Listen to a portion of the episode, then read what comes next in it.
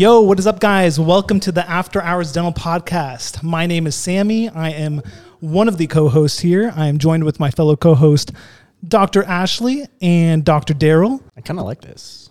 And we are live. Welcome back to the After Hours Dental Podcast. Today, we have a pretty amazing show for you guys. And by the way, if you guys hear us in the chat or if anyone's in the chat, go ahead and leave it down below. Right now, we don't have any viewers, but that's okay. That's all right. Oh, no, we have 6 viewers. Okay, so just let us know in the chat. I'm going to try to get the chat going. You just got to get them, give them some time. Yes. Ashley, why don't you go ahead and describe what today's episode is going to be about? I can do that. So today we're going to be talking about some of our common mistakes as associates and trying to give some advice if you are new grad or in dental school, advice as an associate, specifically talking about salary, contracts, what to look out for, and kind of how to negotiate those things. All right, so let's get right into it. So we got a little cheat pad, but our first question today is going to be, describe your first associate position and what would you do differently knowing what you know now? And I'm thinking we actually start with Dr. Ashley. Oh, man. How many associate positions have I had? Or did you interview for, or I guess have you had, yeah? So I guess a little bit about my associate experience background. So I've had 3 different associate positions that I no longer work at, and I feel like they were all extremely different. And I'll talk a lot about those in detail throughout the show, but I've worked at typical private practice, small 4-chair with an owner doc. I've done corporate. I've also done other private practices where the owner wasn't even there, and that was a whole different experience. So I've had 3 different main associate positions, and I've learned a lot from each of them. I guess kind of starting off the discussion, which with my first position, this was right after I graduated from my GPR residency. So first time going out into the workforce, I had a 1-year GPR experience. I worked at, again, typical 4-chair owner doc office. And I also worked part-time corporate at the time, so it was kind of half and half. I think I was thinking about this last night, my biggest thing I would do differently, knowing what I know now, my biggest mistake when I first went into my associate position, and I think a lot of young doctors, associates have this problem, is that obviously you're new. So you're new to the field, maybe you don't quite have that confidence yet, and I basically let everyone walk all over me in that office my first 6 months there because I was a little bit, and maybe it's just my personality, I was a little bit too timid, and it set a really bad precedent because, you know, the office manager, the people working there, and then it was really hard for me to get that back and get them to listen to me going forward. So in a nutshell, my advice is you got to go in confident, and you can't let them walk all over you, even if you are a young, new dentist. So can I ask you just a quick follow-up? So yeah. You're talking about walking all over you, and I think maybe some of the listeners who watch this podcast may be wondering exactly how did they do that. Mm-hmm. So can you give some specific examples? Yes. I'm trying to think of a specific example. One would be questioning my treatment plan. I got that a lot in my first associate position. And again, I'm not trying to act like I'm perfect. You know, we're all learning and growing all the time. But I don't think my treatment plans are bad. You know, wanting me to do more productive work. Like, oh, you're going to do a filling. You know, this should really be a crown. Things I just didn't agree with. Or like, why aren't you taking that amalgam? And sometimes we do take them out. But just things that I didn't think were necessary.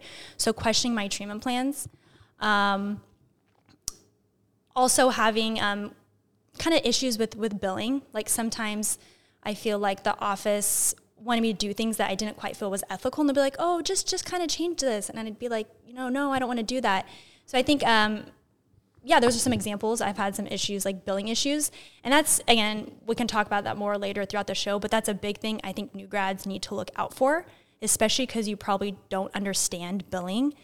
And now looking back after having some years experience, I was definitely asked to do things that I don't think were ethical with billing. And luckily I was smart enough to not do it, but I was asked to do things that were unethical as a new grad because I think unfortunately some offices, it typically especially big corporate offices, try to get away with some of that stuff. Was this office, did they take insurance? Pretty much everything? Okay. Yeah, they took pretty much everything. It was, big like Medi-Cal office mainly. And nothing crazy, but like little small things, I was like, that doesn't, sound right. And I would literally have to go home and I would have to, I'm really lucky because I have Sammy, I have a husband in dentistry, I have a mother-in-law in dentistry. So I literally would go home and be like, hey, do you guys do this at your other office? And they're like, no. And so luckily I had people to talk to, but looking back, there's a lot of young dentists that could easily get taken advantage of, unfortunately. Yeah, I would 100%, just as a learning point for any young dentist out there or dental students looking to graduate soon or whatever, there's going to be a lot of people pushing you to do things that, number one, you may not be comfortable with, number two, you may not agree with, and number three, are just totally unethical. And they may frame it in a way that seems like it's the right thing to do. But the reality is you guys know better than that. And it's very easy to take advantage of a new grad because you think this is how it should be. Now, I'm not saying like you have to learn from people for sure. Like you have to learn from the new docs, and there are things that dental school don't teach you, which the new doc, a lot that the owner docs are going to help you out with. But just like be aware that this is your license. This is your license on the line. So if something bad happens, it doesn't happen to everyone else around you. It happens to you. So I just want you guys to be very careful, do what's ethical, do what's right, do good by the patient. And if the practice is pushing you to do things that you're not comfortable with, leave as soon as possible. Just to add to that, I think too, you realize, again, you're first out, you're new, you feel like, hey, everyone there has been in the dental field longer than you. And so again, it kind of makes you question, you kind of feel like, hey, when people say something, you just want to listen because they've been in the dental field for 10 years. I've been in the dental field for a couple years. But I think with time, with just a couple months, you'll realize that it doesn't matter if you're the first day out of dental school, you're smart. You learn things and you know things. And again, of course, we're all still learning and we can learn things from older doctors and other people, but you know things. So don't, I guess, again, kind of along with that first question, if I could go back and do it differently, I question myself a lot. And I wish I hadn't done that. Like people would say something and I would say, oh, and even though I thought I was doing it right, I just wouldn't believe myself. Because I'm like, this person has 10 years experience. They must be smarter than me. And I'm realizing, that's not always the case. Again, even this, office, this corporate office I was at, there were some really good doctors there, doctors with years and years experience. And unfortunately, they were doing things that I don't agree with. And so again, definitely you can learn a lot from, doctors more experience, and you should listen to them, but also use your own brain. Because unfortunately, all because a doctor's older doesn't always mean they're doing the right thing. 100%. Even at the clinic, just a quick point, then I'll let you go, Daryl. No, that was it. Even at the clinical point, like I've been at practices with doctors who've been in practice for 20 years, and you look at their work, and to be honest, it's not that good, So it's not everyone, but there are cases where be smart about who you look up to. Be smart about who you choose as your mentor. You know what's right, and choose wisely, I guess, would be my point to take away. Going back to, was that your first associate gig? So I was kind of confusing in the beginning. I'm my first associate position, I really had two. I was part-time, which I didn't explain. I was part-time couple days, typical little private practice, and I was part-time like Medi-Cal corporate dentistry. And so there was I have a lot of interesting things to talk about today about my corporate experience. Yeah. But that was the one where they really tried to push a lot of things. Mm-hmm. And, yeah. Nice. So, you're going to talk about your first kind of associate? Yeah, my first. Well, this is my first and only. Okay. So, take it for what's worth. But the first 2 years at this practice, I can say, and then thinking about it now, the way I view dentistry is totally different than 2 years ago, or the first 2 years. Of course, I question their treatment planning and all that, understanding why they do things or not do things. But then over time, I either understood why because there are some times where I'm like, no, this this tooth doesn't need a crown. Then a year later on the recall, I'm like, oh, yeah, like it needed a crown. And they've seen it before, right? So they kind of know. And I was like, okay. They put me through the ringer in terms of like, all right, before you do anything, we're going to treatment plan together. So they've calibrated me into how they treatment plan. I mean, their criteria when I first signed on was you had to have one, either come out of residency or 2 years of working experience. So I was like, okay, great. So the clinical part was there, which is what they're looking for. The other half was, does my practice philosophy match with theirs? And that was good for the most part. It actually lined up. One was a shout out to UCLA. Was a UCLA grad. The other one was from Marquette. So, good schools, and the way that they taught their students, you know, aligned with what I was taught at Indiana University. So that was good. There was nothing too crazy there. A lot of things that taught us in dental school for treatment planning kind of shifted a little bit because they've seen those patients, they've seen these clinical scenarios. So then it came down to their clinical expertise and experience. And then if I did change something on the treatment plan, then I would either A, talk to them about it, or they would be like, hey, like, I see you did this, why not? And then they're like, okay, that's fine. But then if something were to happen after, it's like, okay, which happened more than a few times, and you're like, okay. So, yeah, I mean, in terms of the work and trying to find an associate, that was my first one. I've interviewed at another corporate who shall not be named around here. Mm-hmm. And it was all right. It wasn't my style, you know, upselling, same-day stuff. I mean, I still do same-day stuff, but their same-day is a little bit different in terms of trying to upsell. High volume, yeah. Are there any major regrets that you have? Or what would you do differently in your first associateship, like to help a person out there who may be a new grad who's going to be, I mean, I guess they graduate, in June? And then we have a bunch of these new grads out. So what would you do differently knowing what you know now? I probably wouldn't. I'm pretty easygoing. When I first came out, I was easygoing. I was like, whatever they pay me is better than what residency paid me. Yes. That's for sure. Yes. So I was like, all right, whatever. So that pay structure for me was okay. It was better than the corporate, I thought, you know, at the time. And we can talk about that, I know, later.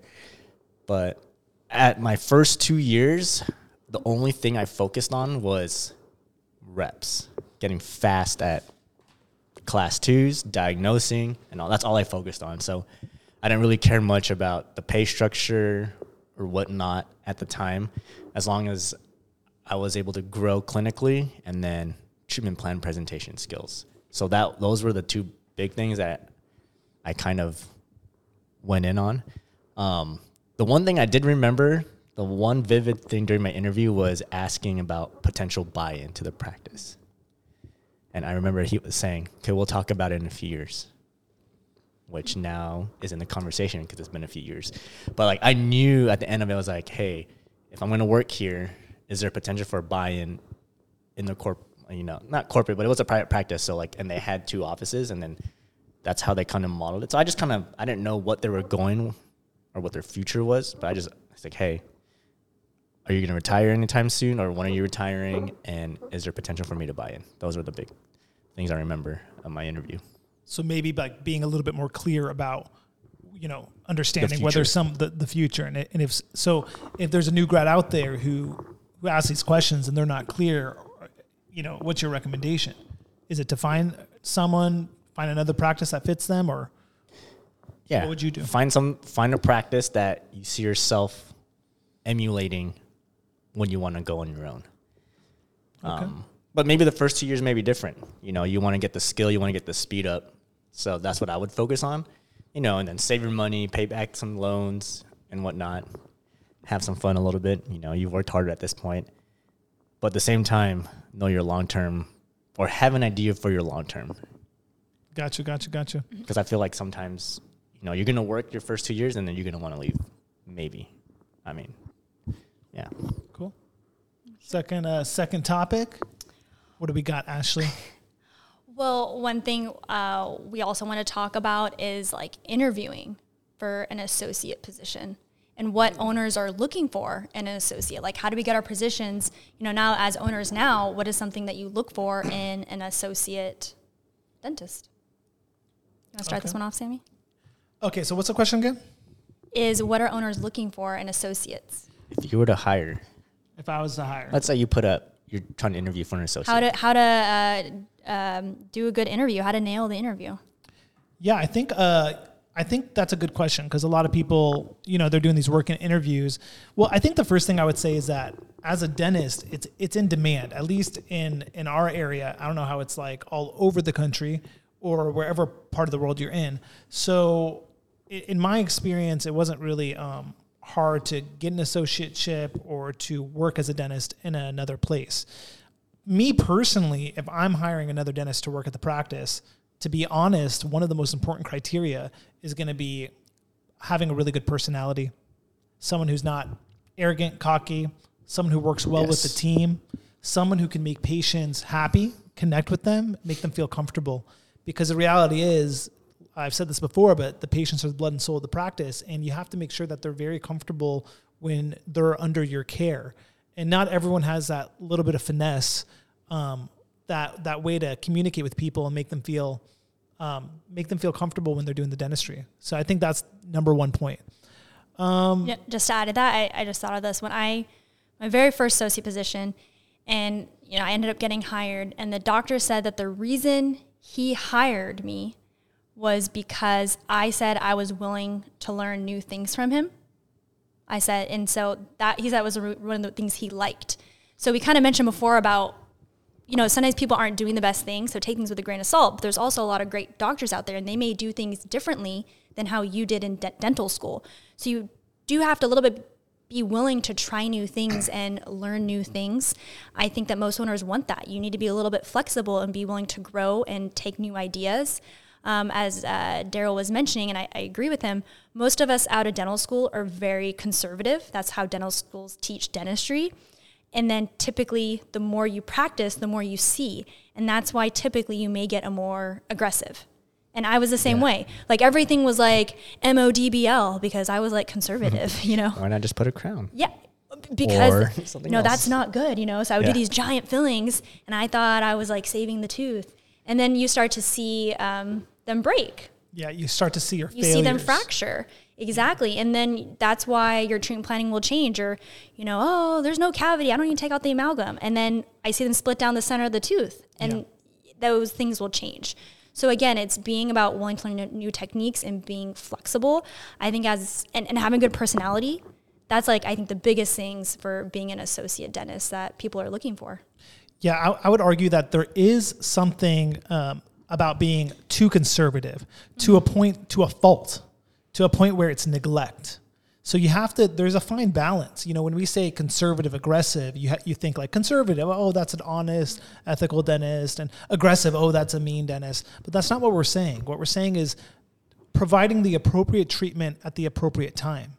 So when you do some of these like really super large fillings are not going to last or serve the patient for a very long time. And the only way that you come to that realization is by doing them and then understanding how the occlusal forces will fracture a filling or fracture a tooth and things like that. So that's what so for those of you that are patients that are watching, or for those of you that are dental students or dentists, that's what we're talking about, is that you have to do the appropriate treatment. And sometimes we're taught this philosophy in dental school where, you know, you're just too aggressive if you do anything other than like a very large filling for like the most basic example. Got anything, Joe? Attitude, a willingness to learn and, you know, try new things. I remember interviewing at it was an office down in San Diego, and he's like triple booked, like 3 columns, and he has 2 hygiene. I'm like, how are you doing these fillings? So I watched him, right? All his fillings are flowable. And I was like, wait, what? No packable? He's like, no. And I was like, so then I was like, okay, like, why? I asked him why. And he had a really good explanation, which got me thinking. So the reason why he only does flowables for all his composites is because when a filling breaks or fails, you ever notice it's not the tooth? It's always at the bonding, the interface between the composite and the tooth, the bonding interface. He said that's where it fails. And I was like, damn. And he said the flowable has the least amount of like failure there. I was like, okay. So, I mean, he had a good explanation. So I was like, all right, that's something I could take from. But I can see why he can do like MOD, back to back to back to back. Yeah. And speed, because it's like full it, done. And I'm like, damn, okay. And, you know, and then he does his, he had some crowns he did on 6, 7, 8, 9. He's like, hey, man, I don't need to temporize these. Go home. I was like, what? So, yeah, you know, there's some things that he did. I was like, okay, questionable, but he had a good reason. So I think for those out there practicing, whatever you're doing, have a reason to do it or know why. So that goes with the whole, like, having a good attitude, because you can teach someone dentistry or how to do it, but if they're not willing to learn or try, then in the 90 days that you're with me, you can find someone else that has the willingness attitude, you know, to learn and just do things instead of being stuck in their ways. Yeah. Sorry, can I backtrack a tiny bit? Mm-hmm. Go ahead. Sorry, I want to backtrack. Rewind. Brought this wrong sound. We need a What's rewind. What's my rewind sound? Hold up. There we go. Can we rewind? Rewind. Actually, I want to go back, actually, because I have more things I want to say about things that you're going to encounter as a new grad, as a young associate. And this kind of goes back to having trust in yourself. Again, I'm just thinking, I have so many stories from when, because again, I've worked at 3 different associates. Yeah, I have so many stories, things that you hear about these things in dental. So I'm like, that's not going to happen at my office. Like, for example, again, and Sammy can talk about this too. I went to an office where there was no perio probing. At a corporate. No, and I remember people like, there's a story in dental school. I'm like, that's crazy. And I went to this corporate office and I start working there. And none of the assistants, they don't know where the perio probe button is. Like, they didn't know what it looked like. Do they know what a perio probe looks like? I had to, like, show them. We had to, like, me and Dr. Sammy had to teach them. You know, I get all these SRPs on my schedule, and there's just no charting. It doesn't exist. And me and Sammy had to, like, basically implement perio probing in this office. And that's just an example. Again, I know that's kind of, obviously, we all know that. But you go in, and this is like, oh, you don't have to do that. Don't let anyone tell you what you have to do or not do. Again, this goes back to always protect your license. And that's something CYA. I think about that every day. I think, you know, they'll say whatever they want and it's not going to affect, you know, the office manager or anyone. It's going to affect you. And always remember that. Again, just like another story. It's like, and again, being a new grad, unfortunately, you're going to be questioned a lot more. I mean, I've had again, my very first job, I was just something simple. I was doing a filling, and I asked for flowable composite. And they said, why do you need that? I swear. And I'm with a patient, and I'm like, and I had to explain myself in front of a patient of why I wanted flowable composite. And I was fresh out of residency. And I have a problem that, you know, I think Daryl and Sammy don't have, is that I'm a young dentist. I also look very young. I get that. And on top of that... I don't get that at all. You get it? So you guys look older than me. I look really young. I look really old. I look like 15. I got those white hairs, man. I got them white hairs. And on top of that, I don't want to get into a gender debate, but as a young female dentist, you will get questioned more than male young dentists. And again, Sammy, you can give what you think about this, because again, I worked in an office with Sammy, and it was amazing. He was never questioned. Never. And I was questioned a lot more than he was. And Sammy, would you agree with that? I mean, I also think that they take your niceness, like they take advantage of your niceness. And that's, again, one of my regrets is, and I'm not saying be mean and don't be difficult, but I think I was a little bit, I wanted to be nice. I wanted to be liked. I'm human. And I was a little bit too nice and I was a little bit too flexible. And that was something I would go back. I still want to be nice, but stick to what you believe. You don't always have to be flexible. You're the dentist or the doctor. It doesn't matter if you just graduated. Yeah, you can be nice. Like, you can totally be nice, but you have to stand up for your beliefs. And you can't let people walk over you. You know, once again, like we said over and over again, you got to protect your license. You got to do what's right. You got to do what you believe in. And everyone has an agenda. Every single person has an agenda. The office manager is trying to make, you know, as much money as possible for the office. That's their job. You know, the assistants are, you know, they're trying to work as a team for you, but maybe sometimes their vision doesn't line up with you. You know, the hygienist may want to do something else. So I'm just saying that, like, at the end of the day, it's your license on the line. You got to protect it, and don't be stepped over. You can be nice. You can be nice and firm, and and that's a fine balance. And you have to try to figure that out, you know, for yourself. And just like another example I wanted to share. Again, this is right out of residency. I was doing a root canal, and some of these assistants, this is the hard thing, they're assistants. Did you use a rubber dam? I did, and that's part of my story. I did, no, because again, this office, they don't use rubber dams for root canals. Oh, no, I got a story for that too. They don't use them. So I'm like, oh, okay, whatever the doctors do, that's their business. But I said, I'm going to use a rubber dam. And the assistant, you know, some of these assistants, even their assistants, they've been in the field for, you know, 20, you know, sometimes 30, longer than you have. And the assistant goes to me, oh, you don't need a rubber dam. I say, yeah, I do. and then I kind of was trying to go, what, the other doctors use rubber dam? And he goes, no. And I go, well, how do you, like, you know, isolate and all this stuff? And he goes, well, I suction really well with my high vac. Yeah. I swear. And then I was like, no, that's not how it works. But again, I've been in those situations where they said, you don't need to do that. And I have to say, yeah, I do actually. I do need a rubber dam. There's some ridiculous stories it's weird because they'll actually make you believe that you're wrong. See, and that's what I mean. Crazy. I've questioned myself where that I'm like, I literally, I'm like, wait, am I doing this wrong? And it made me mad that I questioned my education and my knowledge because of people that they want to tell me what to do. And it took me, I don't know, some time. Yeah, story time.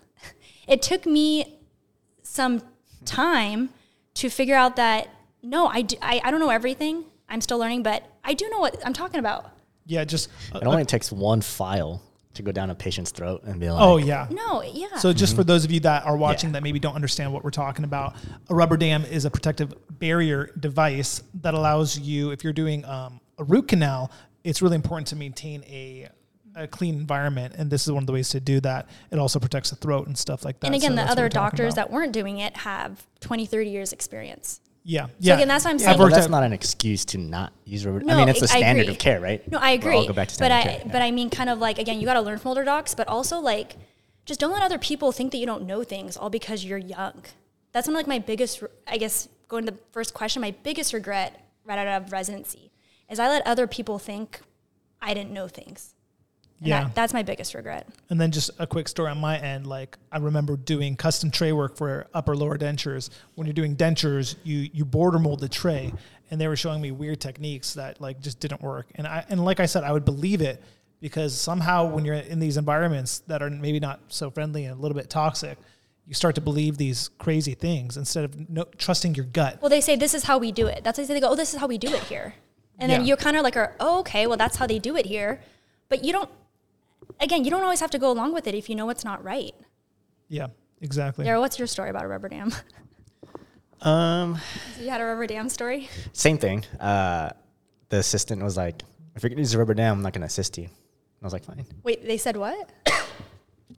They said, I'm not going to be here to assist you if you use a rubber dam. What? Because they were going to suction, and they were used to it. So I was like, okay, so I got the rubber dam, and then did the root canal myself. Did they think it was a threat, like the fact that you were using rubber dam as a threat to their job? Is that what you're saying? Like that means why is she needed? Yeah. But the reality is you need that. It's a standard of care. There's only probably one time that I didn't use a rubber dam since forever, and that's because I couldn't. It's like that lingual wall was shot, so I was like, let me just do it real quick and build up the wall, and then like that was the one time, but never again because that was hard.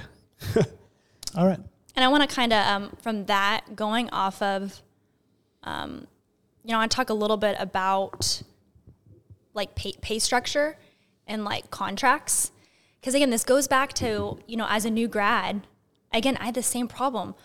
How can I negotiate my salary when I don't really have experience? You know, I did a residency, but my first time out in the workforce. And I think that's hard for a lot of people is how can you ask for all this money when you don't really have experience, I know, in the world.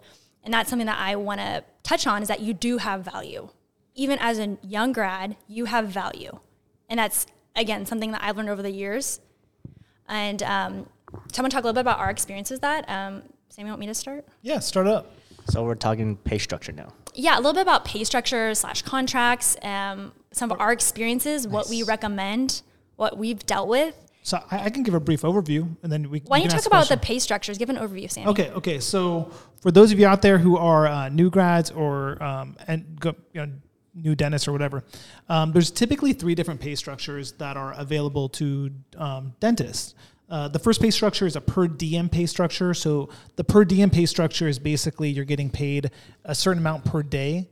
That's what you get paid, no matter whether there's no patients on the schedule or whether there are patients on the schedule, you just get paid that certain amount. The next pay structure is going to be like a production model. So depending on if you work a lot, if you're more productive, if you're very busy, then you get paid more as an associate dentist. And then there are some iterations of that. There's like base salary, and then if you hit that base salary, you get whatever production. There's like a hybrid of both. And also with pay structure, you can talk about lab bills. Some offices are going to charge you a certain percentage of the lab bills because they don't want to front that cost and things like that. So what do you guys think? Did I cover that pretty accurately? Yeah, there's that one. And then there's two ones that I know that's going on right now. The per diem, but then divided into how many hours, divided by eight hours. And then they pay that hourly. So if the schedule's not full, if you work 6 hours, you get that. So, or if you work 9 hours, and I haven't heard of that. Or if you go divided by hours. Yeah, and if you go like 9 hours because there's a root canal or something, they'll pay you the 9 hours. So, and then there's another one that I was just informed about or talking conversation with a colleague that. So he does production, and then let's say he produces 80,000, right? He can. To get his bonus, his base plus the bonus above that, or like 25% of 80,000, he has to sell 50% of what he's produced. So to get his bonus, he has to sell $40,000 worth of treatment. So if he produces 80,000, and then he can only get like his base. But if you want more, you have to take that extra step. Daryl, do you think that I guess is putting pressure on people? Like ethically, what do you think about that? Oh, yeah. Because it kind of incentivizes you, right? Yeah. So it's kind of like one of those things where it's a skin in the game. So, like, for him or for this guy, you know, it's like 22%. I think 22% is a lot for 80,000. That's a lot. But if he doesn't sell 40 grand, it's like, shoot. And then what sucks, too, is, like, he'll sell, like, 36, 37 grand. And he'll need the last 3 grand. So what does he do? Try to push the last 3 grand just to get that. And it's like, there's a fine line now of like, all right, I'm going to go find things to sell. So let me ask you this. What do you think is the most appropriate payment model that should be delivered to young dentists, associate dentists? Like, what do you think is right? Dang, that's tough. Because I struggle with this even as an associate, working for my associate. Like, they see that's the thing. That's tough. Well, I personally think. I mean, my opinion, best thing would be to do like a combo, having a base rate, or if you produce more than that, getting your cut of the production. I don't know if the owner doc would agree with that, but personally, I mean, I can personally talk about all three. I've experienced all three. So my very first job, I was paid a base salary. And that was it. And like you said, I was like, man, this is better than residency. I wasn't going to argue. I was excited just to get paid. Yeah. So I got paid a very, I think, typical base rate for a new doctor in San Diego. Rate, yeah. What's the base rate? So for those of you who are not in San Diego, what's the base rate here? So I would say like 500. Would you agree with that? I guess. Like a new grad? 600, I think, is like the. Maybe that's it now. The market. So maybe like $500-$600. Depending. 500? Like 2017, 16? Yeah. When did you graduate? 2017. Damn. Wait, is that low? That's. Well, I mean, that's like that's the average. That's like average. So again, it kind of, I guess, it depends on who you ask. When I looked around and I interviewed at other places, that's pretty much what everyone was offering for a new grad. And again, you're out of residency, so I was like, yeah, this is more than I'm making. Right. So that's fair. So that's what I was making, and I was like, awesome. And I didn't really question or anything, and. The problem I had with that, the more I worked at this office was, in the beginning, things were kind of slow because I was new in the office. Then I started, once they got comfortable with me, I was doing root canals at this office. I was doing surgical extractions and bone graft at this office. Yeah. And then, again, I didn't know anything. I was a new grad. And I'm kind of like, whoa, I'm doing all this work. And I just started realizing, of course, the owner doctor, he wants to get as much as he can out of me. So everything was being put on my schedule. And I was like, oh, they want to do all these fillings in 1 hour because they want to get their money's worth out of me. And that was the problem I had with just having, the base salary. Now, some days it was nice because some days it was slow and I still got paid. Some days I went home early. I still got paid. But again, and that's the hard thing. If you're in a busy practice, I personally, in my experience, the salary a lot of times will hurt you because many times if you're doing a lot of work and you're really busy, you're going to produce more. Again, that was kind of my experience with that. And then in the corporate office I worked at, I did get a percentage. And that worked out great because it was a very busy office and I kind of would have been screwed if I was getting a base salary. So I worked off of production. And again, there were so many patients, I didn't need to have to even try to treatment plan. There was just so much work. And, if anyone's wondering, I was being paid 33%. Nice. Production or based solely off production or adjusted production or AKA collections? Production. That's a whole nother. Yeah. So I had a pretty sweet deal. Again, and we didn't really touch on this, but there's a difference. Actually, I'll talk about it in a minute. So production, basically, whatever I produce, it's not about collecting. Whatever work I did, I got 33%. And it was really nice. Greg sang skits. Hold on, Greg. Dang, let me finish what I'm saying. So 33% around here? So that's pretty nice. It's a pretty sweet deal. Again, but then I was doing corporate dentistry. But, yeah, she was overwhelmed. I was very overworked. It was a very tough job. I was doing 3-4 columns and it was... Oh, so you couldn't just work your schedule and be like, I only want to do 2 columns today. I tried. And be like, I tried. But again, it's just that, and this goes back to, I had trouble. I would try to, and they would just keep booking me. And I just feel like I got pushed around. And again, I think that was my mistake. I set that precedent from the beginning as a new grad. And so I kind of got pushed around. I feel like they weren't really listening to me. And I struggled with that. And maybe I was too nice and too easygoing. So that was my experience with that, and it was great, but I was overworked. Did they share with you the daily goals? We didn't really do daily goals there. No, they just overwhelmed her. I was just overwhelmed. They loaded I would understand if they had a daily goal. No, they pushed that on you. Their goal was to just make as much money as possible. See, I think that's where the issue. It was just make as much as possible, and I was very overwhelmed. Yeah. Okay. And then quickly, I'll go to my third experience, where I was like, I can't do this. So I went to more private practice. And there I had, originally I went to percent of production, but there's that question here, production versus adjusted. So in this office, it was percent of collections. I was like, okay, whatever. And then and I was like, I had production before and I was doing great. So I was like, yeah, whatever, I don't care. That's fine. And at that office, I was getting paid 28%, I believe. So I did take a drop in pay, but it was worth it to me because I didn't want to be overwhelmed.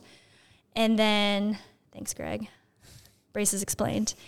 And then, but then at this office, it was so slow. I was making nothing. And so again, that's just, you have to, it depends on the office. Yeah, the office. So I was so patient. Slow. And then basically I had to negotiate and say, no, I need a base rate. I said, I want base rate, and again, this was a point where I had enough confidence to do that, and I had to say, no, I need a base rate. I said, I can't make, this is nothing. So I said, I want a base rate, and then if I go above that in my collections, I want my percentage. So these are the questions you basically have to ask, yes. Right? Or these are things you have to look out for. If you're going to the office and you do a working interview and it's incredibly fast-paced and you're seeing a lot of patients, then yeah, production's going to be a better option for you. Mm-hmm. As long as, yeah. So the office has to have the patient. Yeah, because the reality is you're going to get hurt. If you go and only on production, all of a sudden there's no patients in the day. Mm-hmm. You get paid $0. Yeah, and there's no base, or a lot of times, again, if you don't have a base rate, they don't care how much they pay you. So if you're a percentage and you just do cleanings all day, they don't care. They'll pay you $200. Yeah, literally. And there are dentists out there who thank you, Alex. It just goes back, I guess, to... the office fit for you. Mm-hmm. So if the office fits you, if the office can support an associate, then yes, yeah, I would. So for me, when I was getting hired on, I was their first associate. Luckily, it worked out. But for those interviewing, I would ask, "Hey, have you had an associate before? How did they do?" And then, can I see the schedule? Yes, and I made that mistake where for some reason I just assumed all offices were successful. Yeah. Unfortunately, they're not. So, and that's actually a big mistake I did is I never asked to see the schedule. Ask the schedule. Ask to see, other associates. Typically, how many patients do they see? How many new patients? You got to ask for those. And I didn't, and that was my mistake. And I got burned. Well, you didn't get burned. Well, one good lesson from this that I think you did really well was renegotiating. So anything is in the contract, anything or everything is negotiable. So when you went from a percentage to a day rate, you're just looking out for your own best interest. Mm-hmm. And I will say that took me multiple years to get comfortable, unfortunately. So I hope you new grads can get there sooner.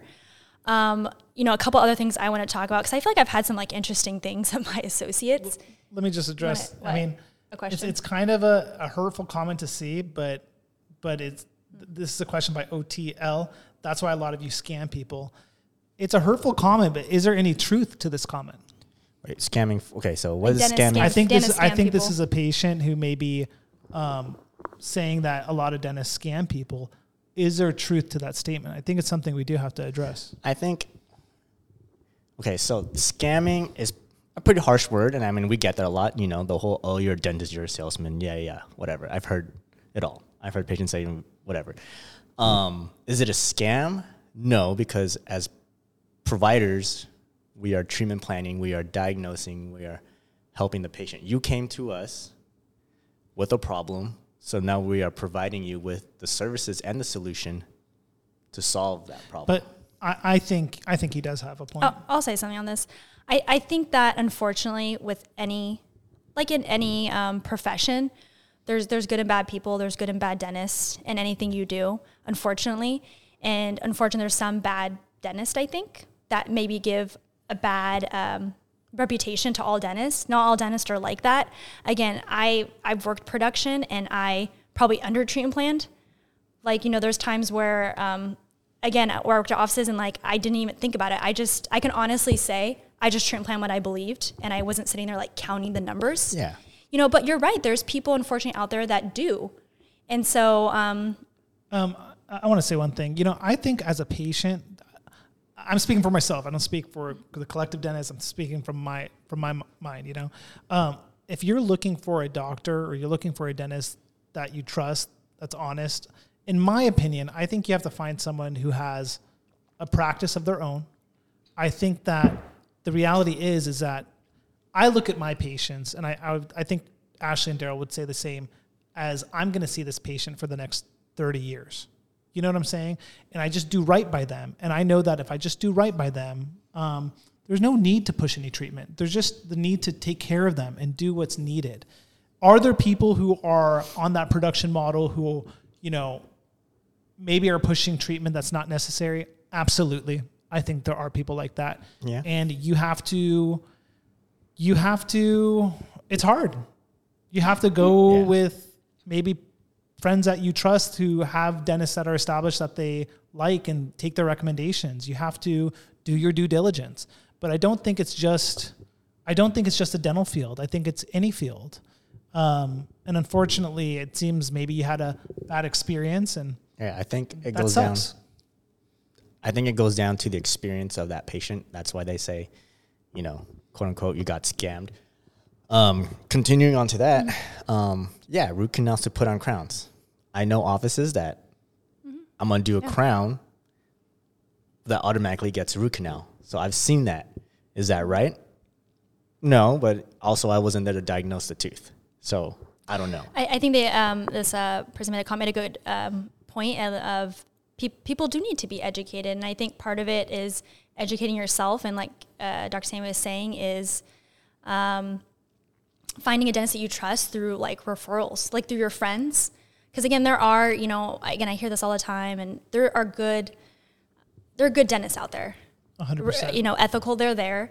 Again, and I think it, as an example, I always think of this as I think of a dentist almost with the police. police have this really, we're not going to like a debate about this, but. What about police? No, I just mean, for example, a lot of people, there's some bad police and they kind of have a bad reputation, unfortunately, currently in our society. There are also a lot of really good policemen. They're not all bad. And so I always think of it like dentists like that, that unfortunately there's good and bad, but you're right. It's educating yourself and finding someone that you trust. Let me just wrap it up.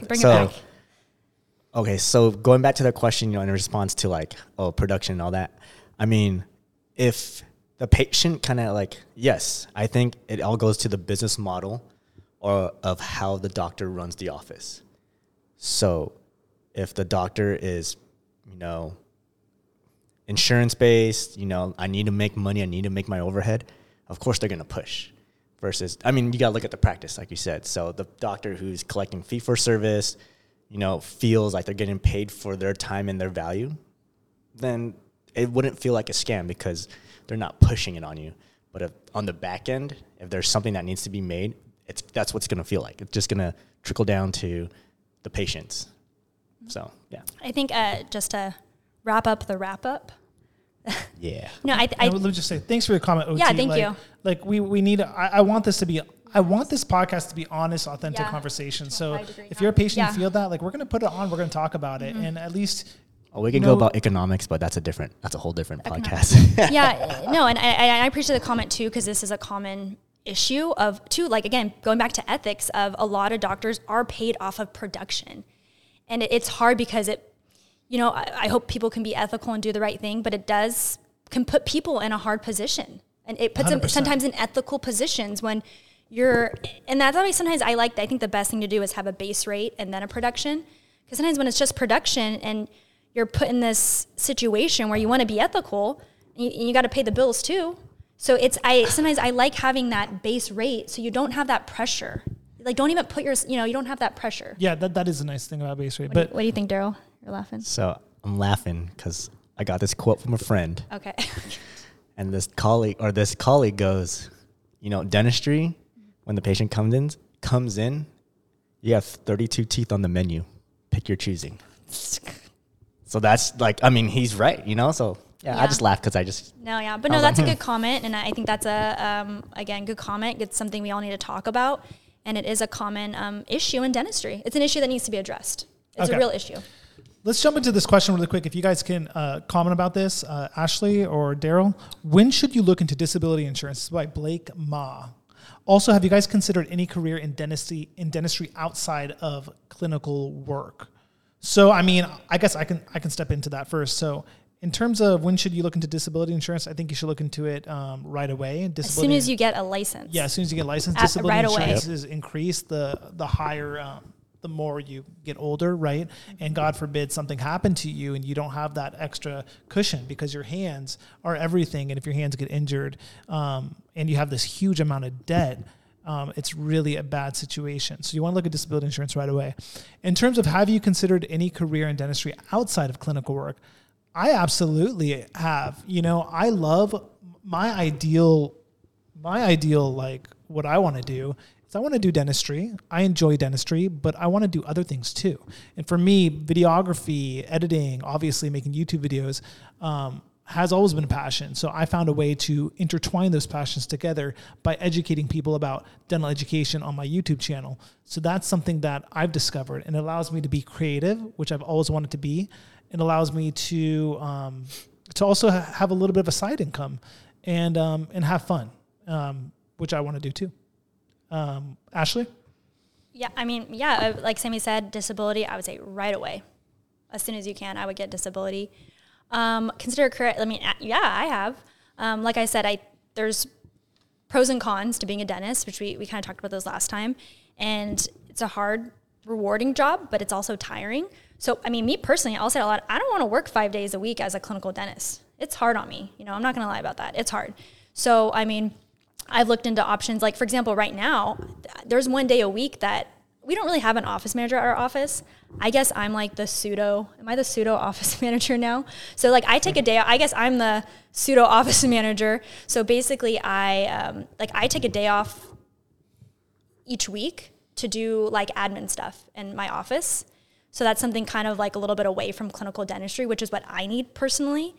So yeah, definitely I've considered it. I've looked into, I know a lot of dentists do like billing online.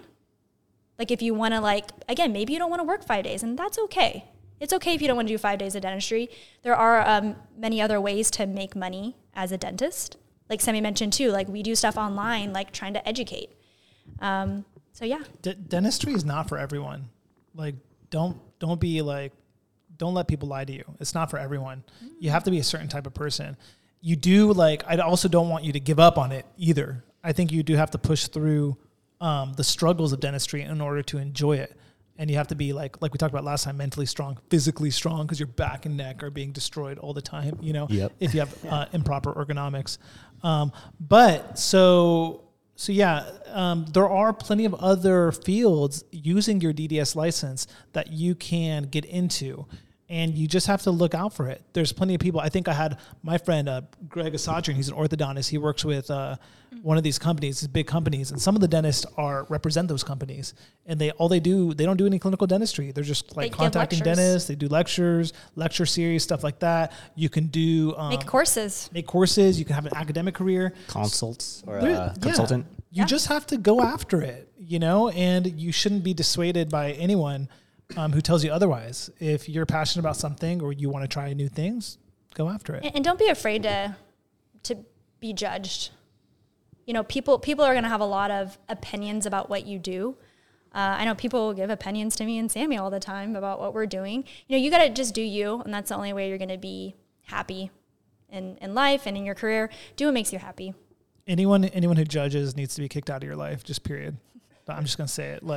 And that's what I've done. Like if people don't support me, I know I have a lot of crazy things that I'm doing, but I enjoy it and I have to look out for myself, number one. So yeah. Daryl, any comments? Dentistry is an awesome profession where you can use the income to then funnel it into another source of income. So off of that, you know, where that guy was asking about other side gigs. Yeah. You know, the doctors I worked for, you know, they're your typical, or they do the whole investments in the banking, you know, they do that. They own real estate. Yeah. They own the buildings that they work in. What else? Yeah, there's investments or stocks, day trading. I know a lot of dentists, you don't have to work 5 days a week. If you know, you can take a part-time position. So I think we should jump into... Yeah, we've been talking too much. I think we should do a skit. Yeah.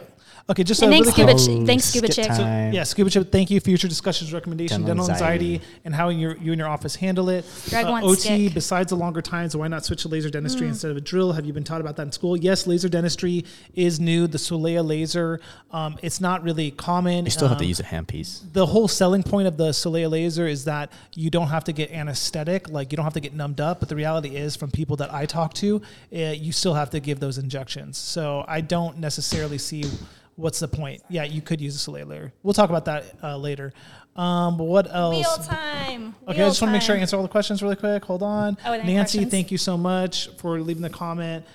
Collection relies on a competent team to make sure that they're on top of collecting payments up front and following the outstanding claims. You have to see the entire team in action. Yes, thank you, Nancy. Yes. Thank you guys for commenting. Guys, if you have any other questions, you can just leave it down in the comment section or the chat section. We're here to answer them. This is kind of just a low-key discussion, and thank you guys for joining us. I really appreciate it. Can I just add to that, too? Again, don't be afraid to ask.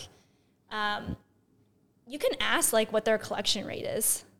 You know, you can ask for documentation. 95%, if the office is collecting 95% of what they're producing, that's a good office to do production-based. Yes. Yeah. But they also have to be willing to give you the numbers, because if not, then that's a red flag. Red flag. But there's a difference between production and collection. Right. There is a difference. Yeah. Okay. So let's jump into, we're almost done with our podcast, guys. Thank you guys for staying tuned in. Remember, you can ask any comments, whether you're a patient, dental student, dentist. We are here to answer any questions. But we're still going to talk about contracts. Yeah, we're still going to talk about contracts. But I think we have a wheel. We're going to do the wheel. Yeah, why don't you introduce that, Ashley? The wheel is back. Greg, I got your back, Greg. Braces explained. Introduce the wheel, Ashley, to anyone who does not know. So basically our wheel, we have some little skits we're going to do to kind of act out things that have to do with being an associate. And we're going to act them out and how we would handle them. So all right, who's spinning the wheel? Daryl, you got it. Okay, let's go. Spin. Show it. Show it to the camera. Hey. Show it to the camera. Oh, sorry, I didn't show it. Salary. Oh, okay, salary. So this little skit. Oh, damn.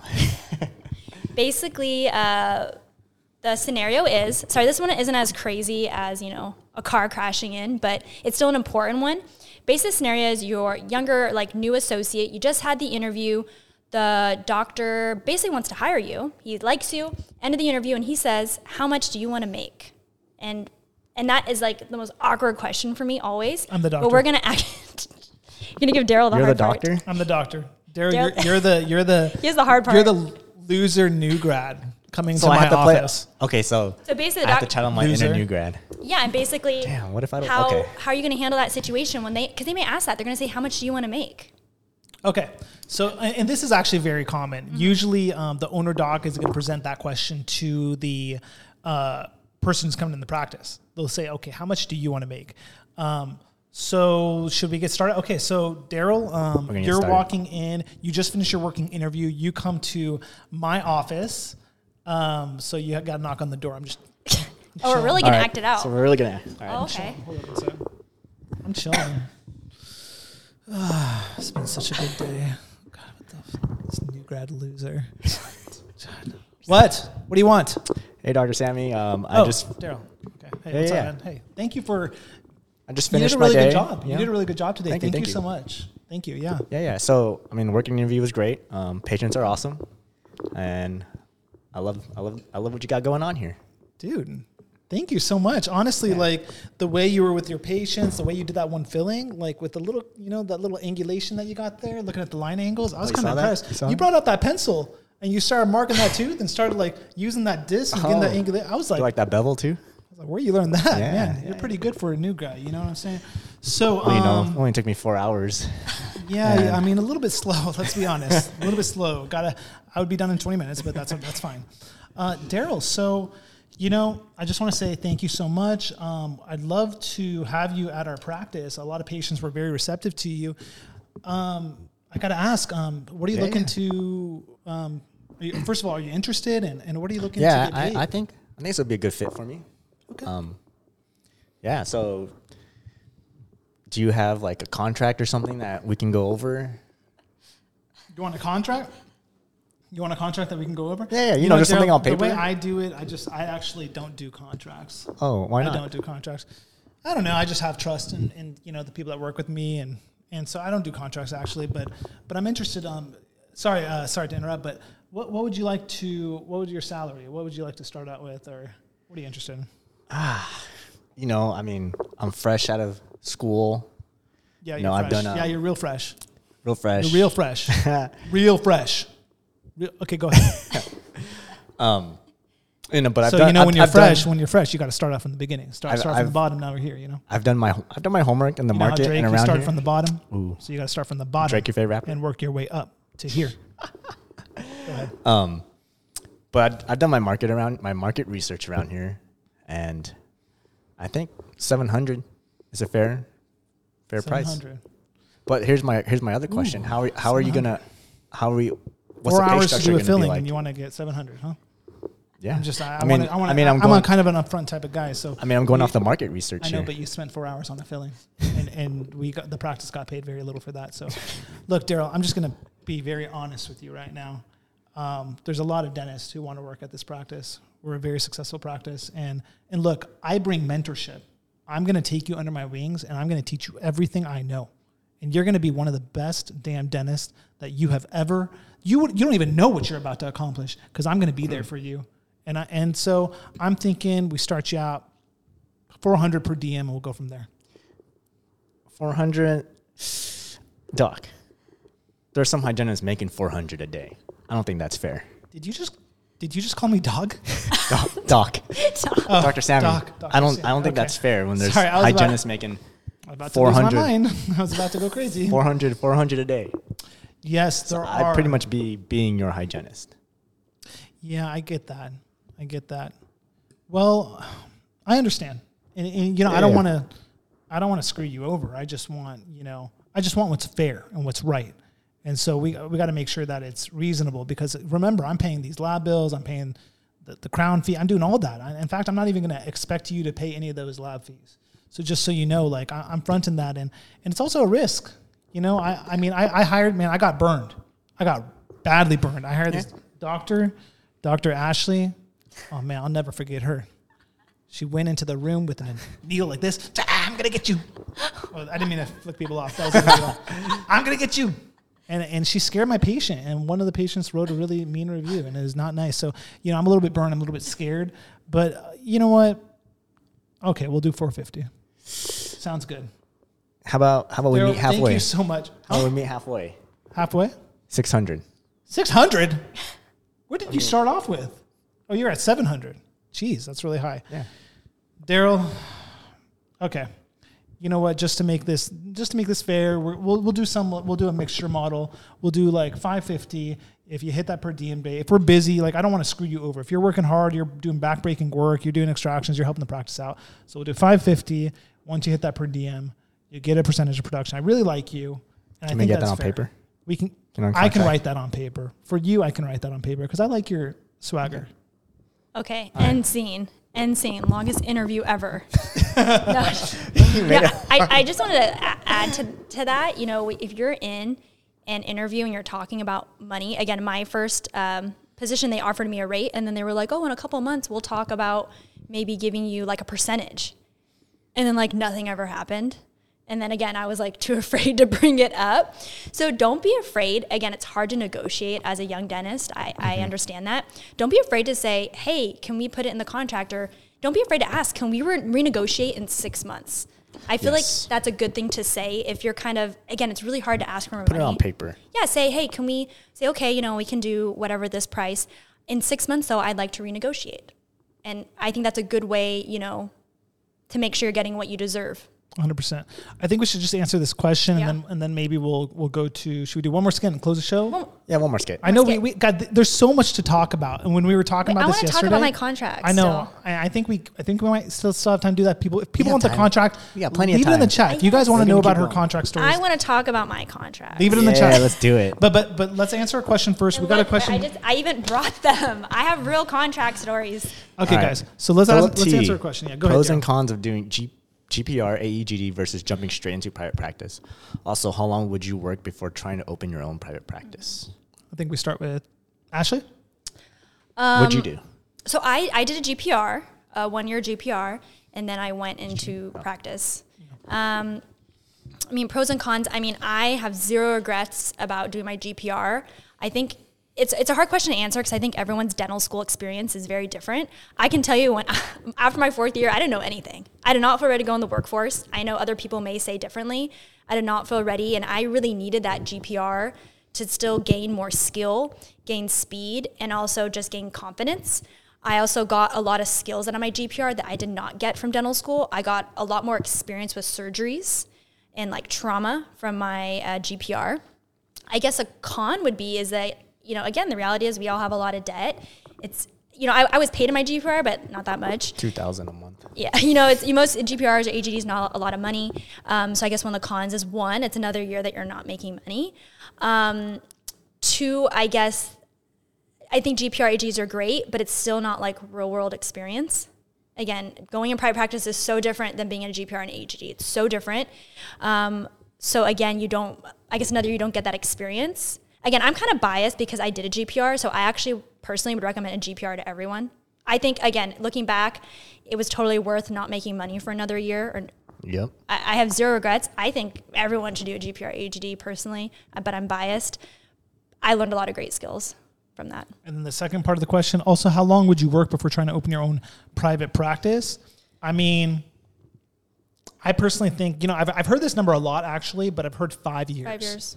And I heard it when I was in dental school, too, by a lot of the instructors. And I would actually agree with that, too, because at 5 years point in time, you're comfortable enough. You're very comfortable with your dentistry. And you're also having a little bit of an understanding of the business of dentistry, how to operate a team. And I think that's what I would say. Just to add to that, you know, one is you got to gain those skills and that confidence, I think. And even if you feel confident out of dental school, again, the reality is there's a lot you're not going to know. So you do need, again, I think that 5 to 7 years personally. But also, you need to learn how a dental practice runs, which is something they don't teach you in dental school. And it took me, again, the first couple years out, I was focused on my skills. And again, that's something, if you are interested, start sooner. You got to learn how to run a dental practice. It's a business. You have employees, you have staff. There's a lot of things you don't know, and you got to learn that before you open, for sure. We definitely appreciate that question, Philip. Yeah. Thank you so much for watching. Can we spin the wheel again? Okay, we're going to do one more wheel, and I think we're going to have to close it off. We might have to do contracts next time. I'll be quick. Okay, if you're quick. Let her do her contracts. Let's do it. Okay, she can do her contracts. All right, go ahead, Sammy. You want to spin it? Oh, I'm spinning? Yeah, you can spin. Put it up? Oh. All right, spinning the wheel. Big money. Oh, okay. What do we got here? The word is attitude. Oh. Attitude. So the scenario is you're... You guys act it. I don't know. Right, we'll act it. Fine. So the scenario is you're maybe a new grad or associate doctor. You're in like a newer office. You're working on a patient, and your assistant maybe is being kind of rude to you, maybe giving you some attitude. And how would you handle that? So I think, Sammy, you want to be the assistant? Yeah, I'll be. You're good at attitude. He's good at attitude. So I'm gonna have the attitude. So I'm working. Are you? This is your first day on the job at my doctor's office? Maybe first day, or maybe I'm my first week. I don't know. I'm new to the office. Yeah, we get a lot of you guys. We get a lot of you guys here. So okay. Oh wait. Oh, we're starting. Yeah, we get a lot. We get a lot of new docs. Oh hey, what's your name? Are we working on a patient? Doctor, what's your name? I'm assisting you today. What's your name? You're giving me a lot of attitude. I just met you, and I want to assist you, but can you just tone it down a little bit? Get out of my operatory. Okay, no. Get out of my operatory. That's how you handle it. Get out. No. Get out. And then I'm gonna go office manager. Send this assistant home. No. Send him home. As the new doctor. That's not reasonable. That is not reasonable. Okay. Let's start this over again. Okay, I'll be a little bit more reasonable. Okay. So I'm assisting you. Suction. Can you suction the back a little bit more? Yeah, no problem, doctor. I guess. All right. Okay. You're supposed to give me attitude. Okay, I will. Hold on. You gotta keep going. Can you retract the tongue a little bit more, please? No, the other doc, Dr. Sammy, he doesn't retract the tongue like that. I think you can. You're just fine just as that is. Just I'm not the other doctor. I know, but this is how I suction. I don't know any other way to suction. Let me show you. Oh, whoa. That's how you retract the tongue. That was really okay. That was really aggressive. You're supposed to be the aggressive one. Okay. Okay. Okay. Fine. Okay. Keep playing. Okay. All right. You know what? I just don't like how you're talking to me right now. And is this in front of a patient? Yeah, it's in front of a patient. Okay, just that sign out. Okay. Can you hold on 1 second, sir? Yeah, I'll be right back. Excuse me, but Sammy, can you please come with me over here? Well, do you want me to be in with the patient, doctor? No, the patient's okay. They're not under sedation or anything. Okay. They'll be okay. Yeah, what's up? Hey, sir, just going to sit you up. You'll be okay. So I would I'm going to take you to my office real quick, the back room. Hello, yeah. Okay, I'm going to close the door. Where's Dr. Sammy? Oh, okay. Do we have a problem? What? Do we have a problem? No. What are you talking about? I'm just helping. I don't need the attitude. So I forget that I'm a new doc. This is not what a new doc would say. I would say, okay, fine. I'll be real. Please don't. Can you please not use that attitude or tone with me in front of the patient? Oh, what tone are you talking about? I don't need you to, please just don't question me in front of the patient. I'm a new doctor here. If you have a question about what I'm doing, you can ask me outside the operatory. I know, but you're using the wrong stuff. That's not what Dr. Sammy uses. I know, so but I do things differently. I do things differently. I'm trying to help you because I think you're doing it wrong. I don't know if you've used this equipment before. Thank you. I have used this equipment before. This is how I use it. Okay, sure, yeah. Are you able to assist me? Or? Yeah, I can totally assist you. I'm sorry, I didn't mean to be rude. Thank you. That was kind of a weird scenario. I know. These ones are hard to act out. But but that's actually that's a common for real, though, scenario. Because there are common, my one common, advice. Right? Yeah. My one advice, you guys, again, and to be honest, in the real life, I'd probably be like, no, I wouldn't be able to say that. But my one advice would be if you do have a problem with an assistant or someone, just take them to a private area to speak to them. Yeah. That's my advice. I can say one thing really quick is that patients hear everything, right? They understand your tonation. They understand if you're upset. And one of the things you have to learn is to be cool, calm, collected at all times, even if you have some internal conflict with the team, right? So, I would just say that. Also, don't be surprised if the office manager or the owner docs, the word gets back that the assistant goes, Dr. Ashley doesn't know how to use she's asking for X, Y, and Z when we don't have it, you know, and then you're going to have that conversation. Or what's going to happen is, and speaking from experience, where the doctor will pull you aside and be like, hey, how'd you do this prep? Okay, you know, this is what we do. Try this next time. And then this is where the openness comes in. Because the assistants who've been working there longer than you have are probably going to have some kind of patience with you, but then in the end, they're probably like, nah, F this guy. Also, too, again, just as a new doc, don't be afraid. I mean, again, you guys got to give this is something I didn't do. You got to give yourself some more credit. Give yourself some value. I can almost guarantee, though, if you were to go to an owner doc, because sometimes, again, confrontation, I personally am not good at confrontation in real life. I do not do good confrontation. If assistants ever rude to you or anyone, I would go talk to the owner doc, and I can almost guarantee you that they will make sure that doesn't happen. Like, if you really do have a problem, again, give yourself some value. You are valuable even as a new grad to that practice. Owner doctors do not want doctor turnover. Yeah. They do not want doctor turnover. So you have value. They do not want to lose you unless you're really doing bad stuff. And also remember that people have bad days. Also remember people have bad days. Patients have bad days. Your staff members have bad days. You don't know what's going on in their life. And you have to be reasonable and you know, give people the benefit of the doubt. So, okay, I think we're on the hour mark, guys. So, what do you want? Contracts? Ashley, you want to say something about contracts? I want to talk about contracts because I think that's really important about being an associate. I've signed some contracts that I've regretted. Oh. Yeah, and I want to talk about things just briefly. I know you guys are sick of hearing us talk, but I want to talk a little bit about what is going to be in your contract, what is reasonable, what is not reasonable. And, have you guys signed contracts? Yeah. Yeah. Sammy, have you signed a contract? Definitely. Yeah, I've signed a contract, okay. Because my first surgery job, we didn't have, like Sammy was kind of joking in the skit, but my first associate position, I didn't sign a contract. There was no contract. It was like, you're hired. And I was like, oh, okay. And it was like, whatever. My corporate job, I didn't know anything. I kind of read through it and it kind of made sense. I signed a 10-page contract. Damn. Yeah, and again, couple things that afterwards were, once I got my head on my shoulders, were kind of concerning to me. I don't know. Maybe you guys would agree or disagree. Disclaimer real quick for those looking at contracts. Oh, yeah. This is not law or legal advice. So anything with your contracts, consult a lawyer. Yeah. Yeah, you definitely should consult a lawyer. I did not do that. But, like, for example, I signed a contract. I knew I was planning on opening a practice at some point. And I don't think there's anything wrong with that as an associate if you want to plan for a practice. So in my contract, it literally says that I cannot sign a lease. I can't order office or treatment equipment. I can't even arrange for a telephone. It literally says it in my contract. And again, maybe that's reasonable. I mean, I don't know if other contracts have that, but it literally says I can't sign a lease. I can't order office equipment. And so, again, once I started realizing meaning she's trapped. If she wanted to start another office legally, while working there, technically the contract says she can't. So that was a big problem. And then we were starting our office, and I was like, oh, my gosh, like, I mean, I don't know. Like, am I going to get sued or something? They won't know. They might not know, but it still scared me. As a new doc, I was scared that I signed this big contract, and it literally said that, which, again, you guys can comment. I personally think that's a little bit unreasonable. What do you think? I mean, is that normal, Daryl? I don't know. No, that's really unreasonable. No, you know. The only thing is like a non-compete. Is there a non-compete clause on that?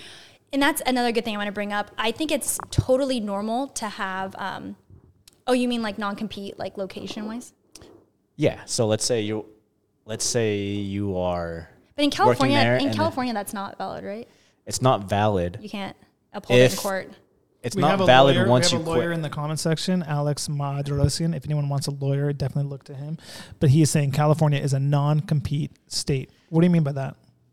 I think, well, from what my understanding is, I think... You can't have a non-correct... Sorry, you go. You can't... Once you quit your job, then the non-compete, like, you can open up shop...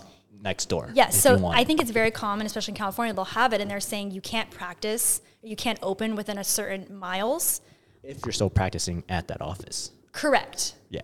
And to be honest, I think that's kind of like reasonable to be honest. I mean, if you're still working there, but I'm saying if I want to leave and go open up a practice, you know, close to that, that's not, you can't uphold that in a court of law, right? Yeah. At least in California. I can't speak for all states. There's a thing called non-solicitation. So it's like, oh, I can't take the patients I'm working here to that office while I'm part-time there. And again, that's really normal contracts. They're going to say, you know, you can't solicit staff or patients. Again, and I think that's very reasonable. And that, as you shouldn't do that, okay? You shouldn't be stealing patients. But something that was like concerning, again, in a contract I signed, I'm going to read it to you guys. So, here it is. I have it like starred. Again, you should never solicit patients. Don't ever do that. That's not right. I don't believe in. But my contract, it said, patients come and go. It said I couldn't see any former patients of that practice, meaning like if they went there before and then left for reasons not having anything to do with me, and they came into my practice, technically I was legally liable based on this contract, and I would have to pay them money. And I went a step further and said, I can't see anyone of any family members of any patients of that office. So let's say I had an office there and the wife went there. And even if the husband doesn't go there, but I could again be held legally liable if I tried to see the patient's husband, which again, I think is unreasonable if they're not a patient there. So again, there was chances are they're probably not going to know or anything, but I was scared that I signed this crazy contract and our practice isn't that much farther from them. And that wasn't planned on purpose. It's just how it worked out that we were kind of in the same area. So patients come and go. And I was really scared. I was what if patients just happen to have gone there in the past? It's a big practice. They see a lot of patients. And funny story, then I actually got them to void my contract. And I wrote my own contract. Nice. Yeah. No, I was... The same one? No. So basically, I had them void this 10-page contract because I started getting really scared and stuff. And I was And I basically wrote a 1-page contract. This is I wrote it, me and Sammy. And I said, this is the contract I want to sign. And this was... I was maybe only 2 years out, and they signed my contract. Mm-hmm. Yeah, you guys got it. So you had leverage. Yeah, yes, she had leverage, because a couple of the dentists left, and she was the only person there, and she had leverage and she used her leverage to get out of that situation. Even though I was a new grad, I leveraged it, and I signed my own contract. I had them sign my own contract. I mean, what you guys need to know too is that these contracts can be you don't be afraid of pushing back on things that you want removed. Yes. I would say it's more unreasonable to sign a contract under its full conditions versus you telling them what you want removed. Also, it's not unreasonable to get a lawyer to look at the contract because these contracts do have consequences if you break them. So you have to be on it, and you have to make sure that you understand it very clearly, mm-hmm. and you have to make sure that you do that before signing it, mm-hmm. because we got scared that Ashley couldn't work in a lot of different locations. She couldn't start her own practice, and that's a stressful thing to deal with when you're a new grad. But like Sammy said, you can say, take this clause. You can negotiate. You can say, I don't take this clause out. I negotiated, a lot of people have different, a lot of times they want to put in the contract to give notice. I know, typical is 2 weeks, but a lot of offices will want more time. I've worked at offices that wanted a month notice. I've worked at offices that wanted a 2-month notice. And I actually, at some of these offices, because I wasn't sure how it was going to. 2-month notice for what? If I leave, they want me to stay. I have to give 2-month notice. California is I can just quit whenever now. Yeah. Is that the truth? California is I can quit tomorrow. So technically, you can legally do that. A lot of the terms in the contract also scare you when it does have no That's true. It's not really true. So you also have to understand that. So sometimes the terms in the contract, you can sign it knowing that nothing's going to happen in the court of law, but still, you've got to be careful. Mm-hmm. Yeah, I mean, it's just protecting the employer. Yeah, and I think too, if you are going to leave, again, this is kind of not on topic, but I think always give notice. 100%. Yeah, I mean, don't ever burn any bridges. 100%. But again, you got to do right. You'll never know. I negotiated that. People they wanted a month, and I said no, and I negotiated that, and I brought it down just because if I want to leave for a reason, I don't want to be stuck there. And when you build relationships like that, it's always going to help you in the future. If you want to leave and you have a reason to leave, that's fine. Just leave in a nice way. Mm-hmm. You don't have to burn bridges. You don't have to be that way. And two, just again, I know we'll end soon, but I just want to talk about a couple of things that I didn't even think about when signing contracts. Is there also, and when you're negotiating, I never knew stuff like this. I just always thought of salary, but they may want you to pay part of the lab bill. And again, sometimes they don't, sometimes they do. That can be a lot of money right there. So you need to be careful about, I remember 90 days for Dr. Greg. Dang. That's a long time. They need to find someone. And I get that. They need to find someone. But lab fees, you got to, talk to their dentist and see what's normal. Again, ideal is that you don't pay any lab fees. I worked at an office, and again, this is just me, kind of being dumb. I had to pay 50% of the lab bill. Yeah. Even 50%. For redos and all that? Mm-hmm. So that's how they get you. Any lab bill, yeah. I had to pay 50, which I think is pretty high. I mean, I kind of get where they're going because the materials, right? It's expensive. But again, I'm not the owner, you know, and it's like I'm not getting 50% of the money that's made from the procedure. Oh, so you're not collecting. Yeah, like I'm not collecting 50%. So I feel like if I'm going to pay a lab bill, it should be in proportion to what I'm making. So So I kind of got screwed on that. That's how they get you in these contracts. Mm-hmm. So when they're making negotiations, you know, whoever has the most knowledge is going to win, right? Mm-hmm. And if you're saying, oh, actually, I want to have a higher per diem, well, then they may say, okay, you can have a higher per diem, but this is going to be the lab bill. You know what I'm saying? So you have to look out for these sneaky ways to get you. This same office, I had to pay, you know, when someone runs a credit card, there's a fee. 3%. I had to pay the credit card fee on everything that I made. So any procedure I did, if there was a credit card fee, they took that out of my paycheck. Damn. Which, again, I've never heard of that with any other associates. But there's like little things that snuck in. And to be 100% honest, I didn't even know I was going to have to do that until I got my paycheck. And that's on me. And you were like, what? And then I was like, what's this? And then they like showed all the breakdown and they were taking out their credit card fees. So it's just like weird things you got to ask. Yeah. Lab fees. Ask. And again, don't feel stupid. Ask about credit card fees. 50% of your whatever that you were doing. Yeah. And so it was just like insane, like things like that I didn't even think of. I was like, oh, they're going to charge me a credit card fee? Yeah. It was crazy. Going back to real quick to Greg's comment about not complete. Mm-hmm. I was in Ohio and then I was interviewing.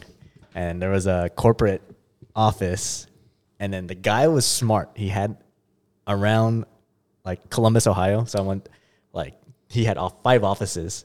So if I signed the contract, he pretty much covered the whole city in terms of where I couldn't practice. Well, can you do non-compete there? Like, is it legal? I don't know. I didn't stay long enough to sign up, but... Yeah, I was like, dang, 5. And I did the mileage around it, and like each overlap. But Greg said it was not all the corporate offices. Right. He was not. But you're saying mine was like 5, and it's like the radius was pretty gnarly. That's pretty spot on. Yeah, so I think that's a good point too. Is you got to know the laws in your state, and again, if they put something that isn't upheld, don't be afraid to say, you know, this isn't. You can't uphold this in the state of California. Yeah, you got to take it out. Yeah. You know, because even though, again, for me personally, I get nervous. Even if it can't be held up in court, I don't want to sign a doc. I don't know. I just get nervous, and I don't want to sign the document. Yeah. So it's okay to say take it out. All right. Anything else? Anything else you guys want to, quick questions? Oh, no. We finished the contract. You guys have any other things you want to talk about? Ashley, Daryl? Let me take a look at my notes real quick. Before we sign off. Thank you guys for joining the After Hours Dental Podcast. Right now, it's being hosted on Smile Influencers. Eventually, it's going to be at the After Hours Dental Podcast YouTube channel. Thank you to Paquita Love. This is Miriam again to support you guys. You guys have really great points. Aww. That's very sweet of you, Miriam. Thank you so much. She's an amazing assistant. Yeah. Nice. Thanks for tuning in. Thanks for assistants watching. So for those of you guys, I'm a new grad, just signed a contract with the private practice. This is Kunal. Thank you. I hope this helped, Kunal. If you guys have any like new ideas, if you guys have something that you want to talk about, you got to leave it in the comment section below. We're going to review. We're going to try to pick the most pertinent points. Once again, the whole point of this podcast is to give you guys real, authentic advice, information, no BS, an honest take at least our experiences. Yeah. Now, we can only talk for ourselves, and we hope that this gives you guys a little bit more insight so that you're better prepared and you have that knowledge to kill it, basically. And for those, we're still fairly new dentists. 5, 6 years out. We're 5, 6 years out. We're sharing our experiences. New dentists, yep. Absolutely. Guys, thank you so much for watching. For those of you that tuned in, I really appreciate it. Nice. We are going to have another show next time. We're thinking about maybe social media and dentistry, or we can do whatever topic you guys want to do. Yeah. Leave it down in the comment section below. We will see you next Monday at 6:30 p.m. Thank you. And Pacific time. Remember, the YouTube will render this video, and then it'll be live in like about 3 or 4 hours on the channel under the live section of Smile Influencer. So be sure to check it out. Share it with as many friends as you can that you think will help, and thank you for the support. One more thing I can say. Can you guys give us some skit ideas? Oh, give us some skits. We'll act them out. Give us some good ideas because I like doing the skits. Give us some ideas and we'll act them out. Yeah, comment the skits, guys. I know you guys like the skits. We kind of messed up this time, but next time we will kill the skits. Okay, we're just a little tired today. They're a little bit more serious. We came back from Utah. We went 2 days ago and we're a little tired. Yeah, nice. We did not prep this as much as we should. Shred some nar. We shred the nar, bruh. Shred the nar. Anyways, okay. Nice, dude. Thank you guys. We'll see you next time, okay? See you next time. Peace.